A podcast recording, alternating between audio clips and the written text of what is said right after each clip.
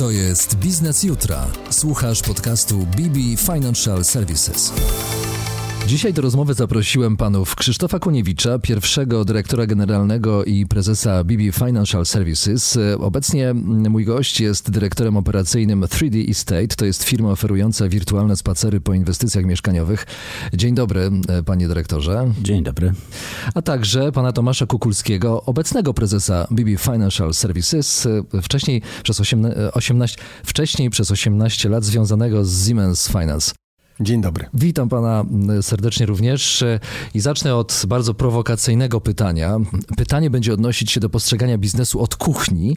To znaczy, czy uważacie, że kuchnia w firmie jest tak samo ważnym miejscem jak gabinet prezesa, gabinet dyrektora, salki konferencyjne, czy stanowiska poszczególnych e, pracownic i pracowników? Myślę, że to pytanie wcale nie było prowokacyjne, to było no, bardzo oczywiste. Ja do tej listy miejsc, gdzie, gdzie jest toczone życie firmy, dodałbym jeszcze tam na zewnątrz to miejsce dla palaczy, gdzie jest popielniczka, tam tam się ludzie spotykają, są wymieniane czasami bardzo ciekawe idee. Czasami można usłyszeć jakąś prawdę o tym, co się dzieje w firmie. Ludzie mówią w sposób nieskrępowany. Nauczył się pan palić? E, ja się, nie, ja się nie nauczyłem palić, ale, ale raz, drugi zdarzyło mi się postać obok tych palących i być biernym palaczem. Natomiast rzeczywiście kuchnia, czy, czy jakiekolwiek miejsce, czy, czy okoliczności sprzyjające temu, żeby w sposób otwarty i swobodny sobie porozmawiać, to to serce i, i mózg czasami. Ja nie wiem, czy, czy pan Tomasz e, wie, ale w pierwszej siedzibie w kuchni dokładnie firmy, którą e, reprezentowaliście i reprezentujecie, e, były wywieszone zasady. Zasady, które organizowały życie firmy, te wartości podstawowe. I tej kuchni na ścianie było napisane być zawsze szczerym i otwartym wobec siebie, wspierać się nawzajem przez cały czas, poświęcać zadaniom wystarczającą ilość czasu, szanować czas innych, dzielić się entuzjazmem i pomysłami. Kto stworzył te zasady? Wybrał pan tylko niektóre. To było i na plakacie, i na podkładkach podmyszki.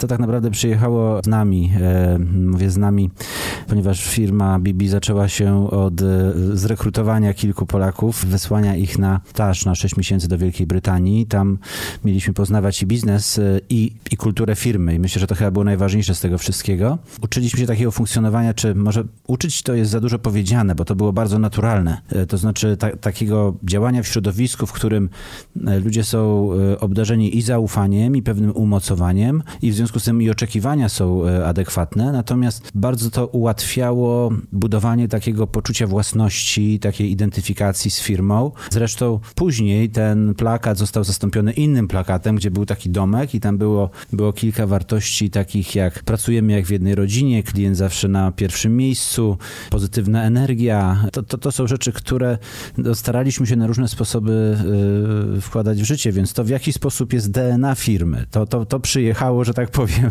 razem z nami. Panie Tomaszu, y, ale jak pan sądzi, czy takie rzeczy należy w ogóle wypisywać na plakatach, y, na ścianach, na serwetkach, podkładkach? Czy to nie jest tak, że to są rzeczy tak oczywiste, jak na przykład jedzenie kotleta nożem i widelcem? Wypisywać można, Natomiast może odniosę się do tego, co na końcu Krzysiu powiedział. Ważne jest, żeby to było w, w, DNA. Co to znaczy? To znaczy, że to jest właśnie ta kultura. Znaczy, ja myślę, że my tutaj mamy bardzo bogate i nie zawsze dobre doświadczenie z tego typu rzeczami, bo często jest tak właśnie, że to wisi tylko na plakatach, a DNA firmy jest zupełnie inne.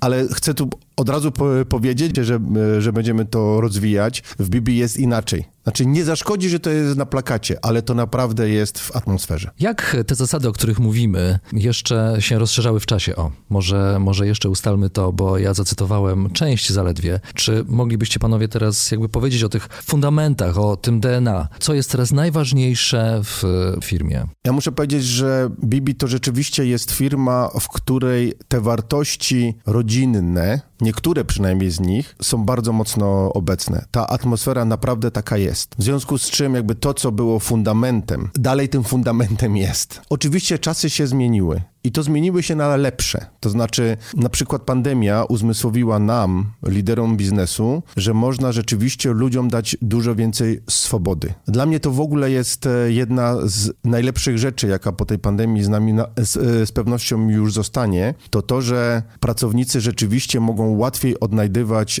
ten, tą, tą równowagę między pracą zawodową a życiem osobistym. I rzeczywiście w Bibi mamy to w DNA. Ta atmosfera, to wspieranie, wyrażanie się, to bycie sobą w, w pracy, ono ciągle jest. Czyli zaczęło się, ewoluowało, ale tylko ku lepszemu. Panie Krzysztofie, ale to chyba jest tak, że na początku to firmę tworzą e, ludzie, którzy się nie znają. Może w czasach, kiedy powstawało Bibi w Polsce, nie było tak, że każdy miał rodzinę. Atmosfera była sprzyjająca bardziej wyjazdom niż, e, załóżmy, myśleniu o tym, co się dzieje po godzinach w mieście. Czy się mylę? Przypomina mi się taka, taka sytuacja.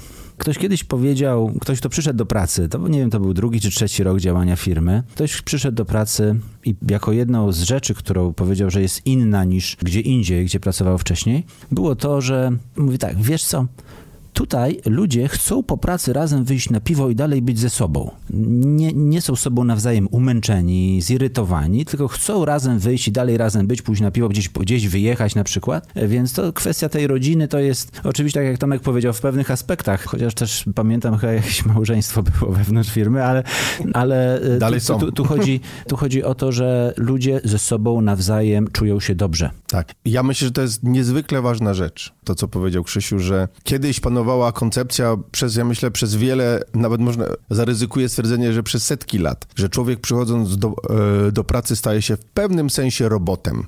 Ma zadanie do wykonania i już. I, I jakby jego prawo do istnienia zasadza się właśnie na tym, jak to zadanie wykona. Otóż to jest absolutna i wierutna bzdura tak naprawdę, bo człowiek nie może zostawić siebie samego za drzwiami. My przychodzimy z pełnym bagażem swojej osobowości i tożsamości. I jeżeli udaje się rzeczywiście zbudować w firmie taką wspólnotę, gdzie my się nawzajem rozumiemy i wspieramy jako ludzie, nic nie jest w stanie pokonać takiej organizacji. Ilu obecnie pracowników, ile pracownic jest e, w firmie? Jak duża jest e, wasza rodzina? Razem z działem IT, który jest troszeczkę osobno, ale ciągle w naszych strukturach, to około 120 osób. I to już jest trudne, to znaczy łatwiej się buduje i to też być może tutaj podczas naszej rozmowy gdzieś kilka uwag rzucimy e, na, na ten temat. Łatwiej jest taką atmosferę budować, kiedy zespół jest mniejszy. To jest wyzwanie, kiedy on rośnie. Bycie szczerym i otwartym, wspieranie się nawzajem, czyli budowanie e, atmosfery zespołu i teraz szanowanie zasobów, jak jakimi są chociażby czas, uważność e, na, na innych. Jakie jeszcze wartości były i, i, są ważne w firmie? Spróbujmy je nazwać, zanim powiemy, w jaki sposób można je implementować do tego 120-osobowego zespołu. Pamiętam taką jedną rzecz, która może nie wisiała na tych plakatach i na podkładkach, a może była? Było coś takiego jak no blaming culture, czyli brak kultury szukania winnego. I to było fajne, e, zdecydowanie fajne i znowu e, prezentowane w takiej codziennej praktyce, bo firma faktoringowa polega na tym, że od czasu do czasu zdarzy się nieudana transakcja lub de facto oszustwo. I kiedyś nam się taka sytuacja zdarzyła. I pamiętam, przyjechał nasz szef e, regionalny do Polski z taką, że tak powiem, gospodarczą wizytą.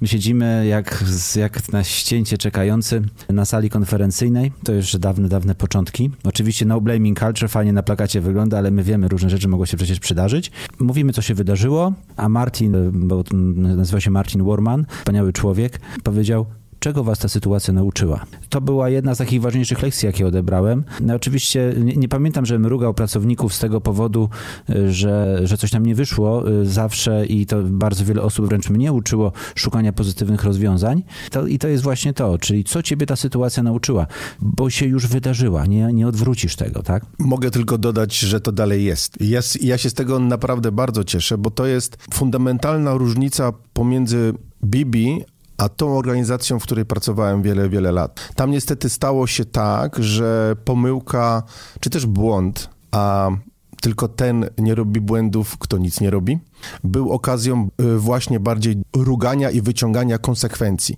Ja myślę y, w ogóle, że to jest kluczowa sprawa, jak organizacja reaguje na błąd. I właśnie czy wykorzystuje ten błąd do tego, żeby się czegoś nauczyć, czy żeby wyciągnąć konsekwencje. To by oznaczało, że dostęp do feedbacku jest prosty, że załóżmy każdy pracownik, każda pracownica może przyjść do pana, zakładam, i powiedzieć, że coś się po drodze wydarzyło albo mamy jakiś problem. Czy to jest prawda? To oczywiście, że tak. To znaczy, to trochę niedawno odniosę się do sytuacji, która jest obok nas strasznej, ale tu też są, tu też bardzo widać te różnice.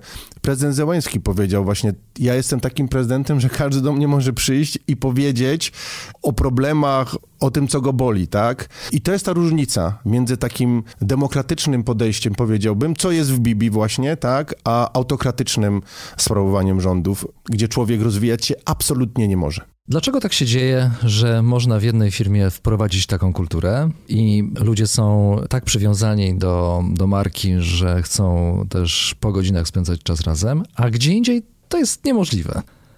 Teraz zrobiło się cicho. Lider. To znaczy, ja myślę, że tutaj akurat niezwykle istotne jest to, co płynie od ludzi, którzy są liderami w organizacji. Człowiek i dobrze, i niedobrze ma nieprawdopodobną siłę dostosowania się i naprawdę potrafię się dostosować. Przecież żyliśmy, no przynajmniej ja, Krzysiu, ty, ty, ty chyba też, w komunizmie.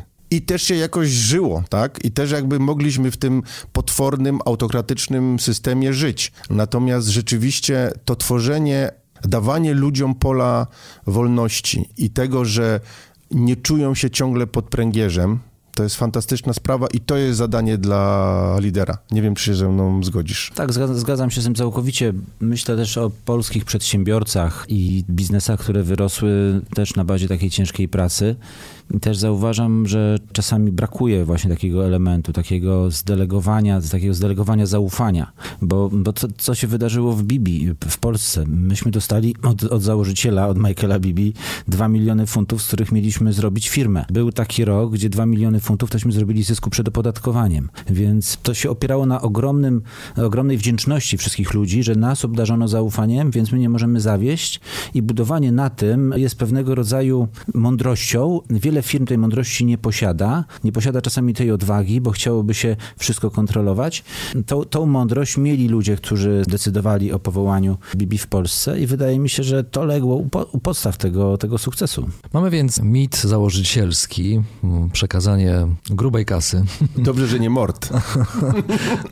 w ręce siedzącego tutaj prezesa. No niekoniecznie, tam nas było czterech, czterech, czterech muszkieterów.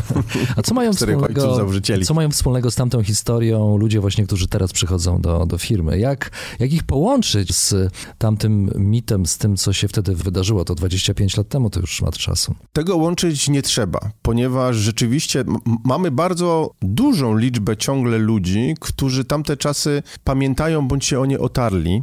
A po drugie, kultura, i to zresztą działa również i pozytywnie, i negatywnie, rzeczywiście staje się e, częścią tożsamości człowieka. Ja mówię tutaj e, oczywiście w kontekście ogólnym, każda kultura, ale kultura organizacyjna również, czyli jeżeli ktoś przychodzi, tak, i tutaj te uwagi, o których wspomniał Krzysiu, to u was jest tak, padają ciągle. Czyli ktoś y, przychodzi ze świata takiej korporacji, w której zysk jest ważniejszy niż, niż człowiek i nagle mówi, Boże, tutaj jest tutaj jest inaczej. Tutaj rzeczywiście człowiek jest ważny. Tak? Ja tu mogę być sobą, ja tu mam ludzi, którzy mnie wspierają, tak? I tu wtedy naturalnie to się przenosi. Dobro również jest siłą. A jak wygląda onboarding pracowników? Czy to jest tak, że sprawdzacie człowieka pod względem umiejętności miękkich, czy on się najpierw dostosuje do tego, co, co panuje u was, czy raczej odwrotnie właśnie jest świadomy produktu, świadomy tego, co teraz jest ważne na rynku, jakie są oczekiwania właśnie po tamtej stronie? I jak często zdarza się, że ktoś nie pasuje jak mu dziękujecie? Dla, dla mnie w ogóle nie ulega wątpliwości, że zasadniczą kwestią jest postawa to znaczy to, jaki pakiet ma do zaoferowania potencjalny pracownik firmie właśnie w tym zakresie. Bo kompetencji można się nauczyć, natomiast rzeczywiście czasem ogromnym wyzwaniem jest, jeżeli ktoś psychicznie nie pasuje, no to będzie miał duży kłopot, chociaż ja oczywiście myślę też, że w każdym człowieku jest ogromny potencjał. Natomiast to może zająć bardzo, bardzo wiele, wiele czasu. W, w atmosferze pierania się w, w osiąganiu e, celów, te kompetencje takie bardzo twarde przychodzą dość łatwo.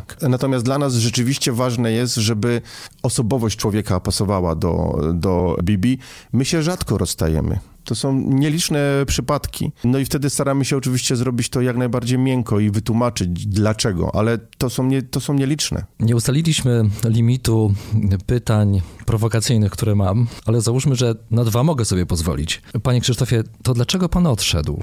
To nie jest też prowokacyjne pytanie, żeby nie było nudno. To znaczy, miałem wrażenie, że jeden człowiek na jednym stanowisku nie może trwać więcej niż 7-10 lat. Ja trwałem 14 i wydaje mi się, że sytuacja, w której ja już trzeciego dnia miesiąca mniej więcej po twarzach ludzi ze sprzedaży wiedziałem, jaki będzie wynik sprzedażowy tego miesiąca, już wydawała mi się cokolwiek. Mm, ja już stwierdziłem, że tu mogę popełnić grzech zaniedbania, stojąc w miejscu tu, gdzie jestem, czy grzech zaniedbania zaniechania, e, że po prostu trzeba pójść nauczyć się nowych rzeczy. I wydało mi się, że też w drugą stronę ja już nic takiego nie wnoszę do, do organizacji, co by mogło być dla niej takim, takim wielkim, silnym napędem, którego chcieliśmy.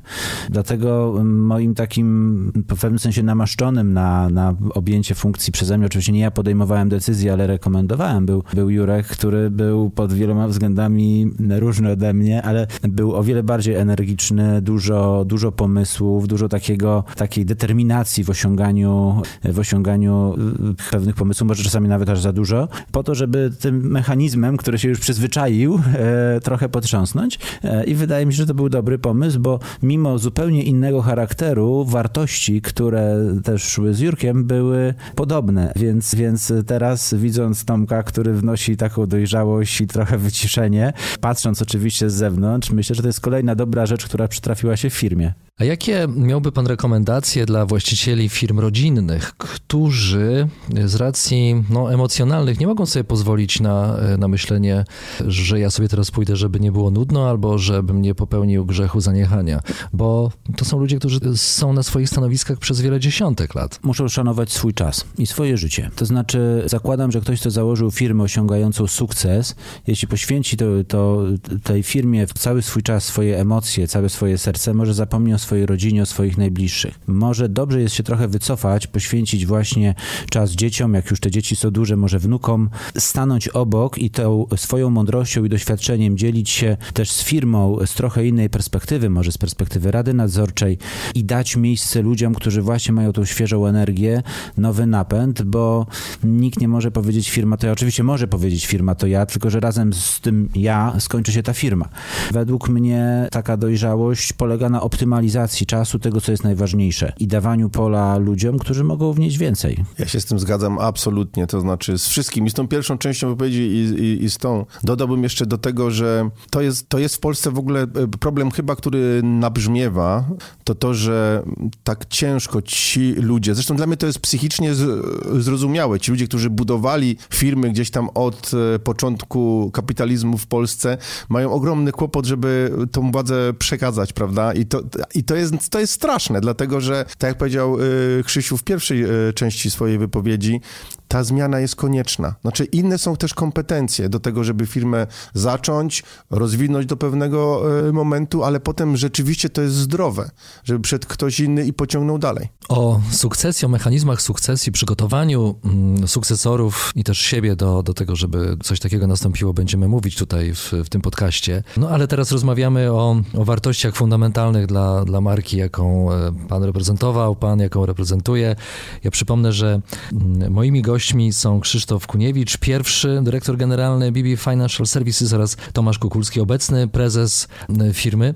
Pójdźmy w przyszłość. E, także do, do pana, panie Tomaszu, teraz szczególnie się zwrócę. W jaki sposób rozpoznajecie potrzeby rynku? Waszymi odbiorcami są głównie firmy MŚP, firmy rodzinne też często. No właśnie, jak trwa dialog z tym środowiskiem? Może ja bym zaczął troszeczkę inaczej. To znaczy, my stoimy teraz przed dość dużym wyzwaniem, które nazywa się digitalizacja. Te potrzeby rynku są oczywiste i dość mocno rozpoznane już. To znaczy, firma rodzinna to, to, to znaczy też tradycja, to się zwykle łączy, tak? I rzeczywiście Bibi ma taki bardzo wyrazisty profil firmy dość tradycyjnej, również w kontekście produktu i swojej oferty. No więc teraz musimy to zmienić. My o tym doskonale wiemy, że taka jest potrzeba rynku. I to będzie wyzwanie. Rozmawiamy na, e, na ten temat. Niedawno w naszej firmie globalnie podjęto się takiego właśnie kolejnego dookreślenia tych wartości, które są dla nas ważne, żeby właśnie w tym procesie digitalizacji, czyli, czyli jakby ucyfrowienia oferty, tak, no i części procesów, te wartości były z nami ciągle tak? I to się nazywało e, Project North Star, czyli gwiazdy przewodniej, gwiazdy północnej i tam to, o czym już mówiliśmy na początku, czyli te podstawowe wartości zostały jeszcze raz jakby zdefiniowane i one pomogą nam nie stracić z, oczu tego, co najważniejsze, czyli jakby tak zmienić się, bo takie są wymagania rynku, ale kultura ma pozostać taka, jaka jest, bo to jest nasza siła. Panie Krzysztofie, pan się już zdigitalizował, prawda? Postanowiłem dla odmiany przystąpić dla firmy, która ma, de, ma digitalizację w DNA. Wszystko jest cyfrowe i muszę powiedzieć, e, też dla mnie ogromna nauka. E, popracując w organizacjach e, nawet tak dynamicznej jak, jak Bibi i trochę bardziej skostniałej później, nawet sobie nie wyobrażałem, że pewne idee mogą być przenoszone na grunt praktyczny w relatywnie krótkim czasie. Prowadziliśmy produkt, który dzisiaj jest takim wiodącym produktem, jest to interaktywny interaktywna makieta, podaję to jako, e, jako przykład i może element małej e, kryptoreklamy. W momencie, kiedy pomysł padł bodajże w czerwcu, czy decyzja była podjęta w czerwcu, w listopadzie mieliśmy demo, które było już przedmiotem sprzedaży, a w, w lutym mieliśmy klienta, u którego pierwsza makieta funkcjonowała. Produkt, który jest niezwykle zaawansowany, niezwykle skomplikowany, został stworzony rękoma dosłownie kilku programistów w bardzo krótkim czasie. Tak ogromny poziom zaangażowania, takiego Y, takiego nakierowania na cel, na efekt ogromnych kompetencji, no to jest coś, mimo że wydaje się, że jak się na to patrzy jest fajne, to też się trudno przyzwyczaić, bo w takim tempie tak dobre rzeczy jeszcze wcześniej przed moimi oczyma nie powstawały. Zastanawiam się nad tym, w jaki sposób jeszcze można zarekomendować zaufanie do nowoczesnych technologii w segmencie MŚP, bo z tego, co pan powiedział, to tylko i wyłącznie entuzjazm wręcz graniczący z euforią można było wywnioskować. Obserwowałem różne, różne motywacje, bo miałem okazję przyglądać się pracy różnych firm. Czasami jest tak, że ludzie chcą po prostu rozwiązać jakiś palący problem, albo widzą, że pewne czynności, które do tej pory wykonywano takim żmudnym trudem można usprawnić, ułatwić. I bardzo wiele takich problemów rozwijaliśmy właśnie pracując w Bibi.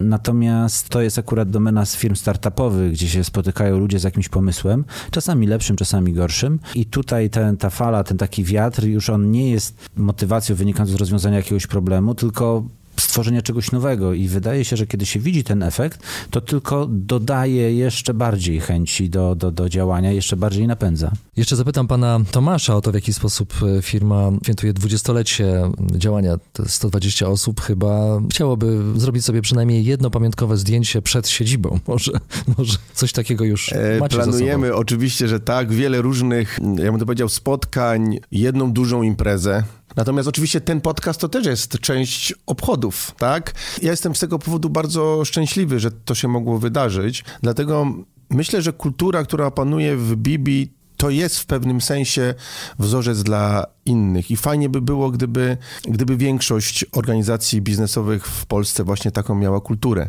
Cieszę się, mogąc być takim posłannikiem, ale rzeczywiście to nie jest tylko to, bo planujemy dużą imprezę we wrześniu, taką naprawdę z przytupem, bo te 20 lat to było 20 lat sukcesów. Firma tak naprawdę nie miała ani jednego złego roku, przetrwała wiele kryzysów, łącznie z tym ostatnim covidowym wyzwaniem i e, naprawdę będziemy starali się żeby ludzie to mocno odczuli, bo to jest, bo to jest ich praca i ich sukces. Czy wtedy jesienią będziecie się bawić sami, czy... Sami, co to znaczy?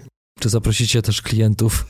Nie, sami, sami. Dla, dla klientów planujemy e, inne wydarzenia, natomiast sami i to będzie pierwsza taka duża im, im, impreza po dwóch latach, kiedy takie wydarzenia nie były możliwe, także to tym bardziej. Tym bardziej zdaję sobie sprawę z tego, że, że takie wydarzenie jest potrzebne zespołowi, Bardzo. żeby podtrzymać tę atmosferę, którą tak, udało tak. się stworzyć przez dwie dekady działania.